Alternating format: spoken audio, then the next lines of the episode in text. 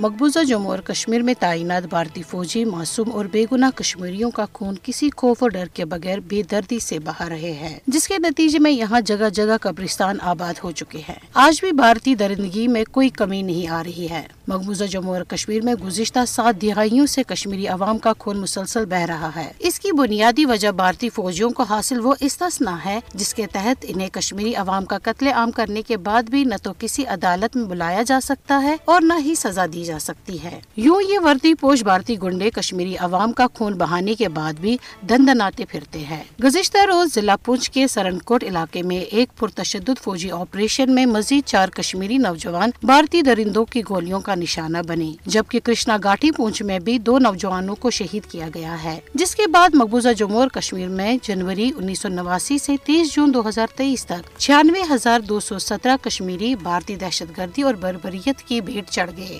مودی حکومت نے معصوم کشمیری عوام پر ظلم و بربریت کے تمام ریکارڈ توڑ دیے ہیں۔ بھارتی جبر نے مقبوضہ جموں اور کشمیر کو اس کے باشندوں کے لیے ایک جہنم میں تبدیل کیا ہے۔ بھارت نے پانچ اگست دو ہزار انیس میں مقبوضہ جموں اور کشمیر کی خصوصی حیثیت منسوخ اور کشمیری عوام پر فوجی محاصرہ مسلط کرنے کے علاوہ اظہار آزادی رائے کا بھی گلا گھونٹا ہے۔ بھارت کو یاد رکھنا چاہیے کہ اس کی بربریت اہل کشمیر کے عزم و حوصلوں کو کمزور نہیں کر سکتی۔ عالمی برادری کشمیری عوام کے بے رحمانہ قتل عام کو روکنے کے لیے فوری اقدامات کرے۔ مقبوضہ جموں اور کشمیر میں سنگین صورتحال دنیا کی فوری مداخلت کے متقاضی ہے۔ اس سے پہلے کہ بہت دیر ہو جائے۔ انسانی حقوق کی عالمی تنظیمیں اور نسل کشی سے متعلق تنظیم جنوسائڈ واچ پہلے ہی مقبوضہ جموں اور کشمیر میں بھارتی افواج کے ہاتھوں نسل کشی کے بارے میں خبردار کر چکی ہے۔ اور اگر اب بھی عالمی برادری مقبوضہ جموں اور کشمیر کی سنگین صورتحال پر خاموش تماشائی بنی رہی، تو ایک بڑا انسانی المیہ جنم لے سکتا ہے، جس کی تلافی ممکن نہیں ہوگی۔